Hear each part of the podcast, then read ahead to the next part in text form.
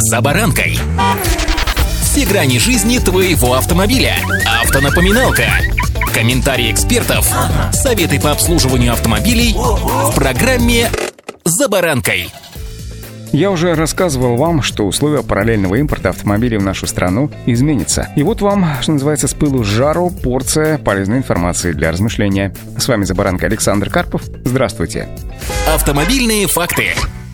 Минпромторг планирует продлить параллельный импорт автомобилей до конца 2027 года. В Министерстве промышленности и торговли предлагают пролонгировать действие механизма оценки безопасности по постановлению 855 еще на три года. Это касается автомобилей тех брендов, которые официально прекратили свою деятельность на территории России. Цель данной меры – это обеспечение населения автомобилями различных сегментов рынка, отмечает пресс-служба министерства. В настоящее время проект находится на согласовании в правительстве. Напомню, весной 2022 года вступил в силу приказ приказ Минпромторга, утверждающий перечень товаров, в отношении которых разрешен параллельный импорт. В нем как раз оказалось более полусотни автомобильных брендов, которые покинули нашу страну. Их модели стало возможно ввозить в Россию в обход официальных каналов дистрибуции. Процедура упрощенного ввоза таких машин по заключению об оценке единого транспортного средства, регламентированного постановлением 855 12 мая 2022 года. Оно же разрешало параллельный импорт автомобилей до 1 февраля 2024 года, то есть вот тоже буквально до этих дней. Теперь этот срок продлен продлят еще на три года.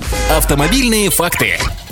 Что же касается мнения экспертов, то главный редактор журнала «За рулем» Максим Кадаков назвал данную инициативу продления параллельного импорта ожидаемой, отметив, что, ну, наконец-то, в Минпромторге услышали то, о чем говорили журналисты, аналитики рынка, да и сами люди. Что нужно оставить какие-то, что называется, дырочки, лазейки, каналы для людей, чтобы можно было привозить машины хотя бы наиболее востребованные. Объем параллельного импорта стал мизерным, ну, примерно 5-7% от того, что было пару лет назад. Это не тот объем, ради которого стоит ломать копья, отметил Кадаков. Планы по массовому производству автомобилей вместе с партнерами из дружественных стран пока так и не реализованы в полной мере в нашей стране, отмечает независимый эксперт по автопрому Сергей Бургазалиев. Он полагает, что рынок надо насыщать, поэтому и продлевается льготный режим. Плюс не стоит забывать про доходы государства за счет таможенных пошлин и утилизационного сбора. Параллельный импорт в таком виде сохранится. Европейский и японский премиум еще очень силен, несмотря на предложение китайской стороны. А вот вице-президент Национального автомобильного союза Антон Шапарин считает, что параллельный импорт ожидает дальнейшее большая турбулентность, отмечая, что с одной стороны понятно, что механизм ввоза автомобилей нужен, с другой стороны наша система растаможки и повышения утилизационного сбора делает такие машины попросту неподъемными. Это приводит к увеличению различного рода серых схем, потому что любое занижение цены играет очень серьезную роль. Иными словами, станет ли нам с вами от всего этого проще, пока большой вопрос. Друзья, насторожились и внимательно следим за ситуацией.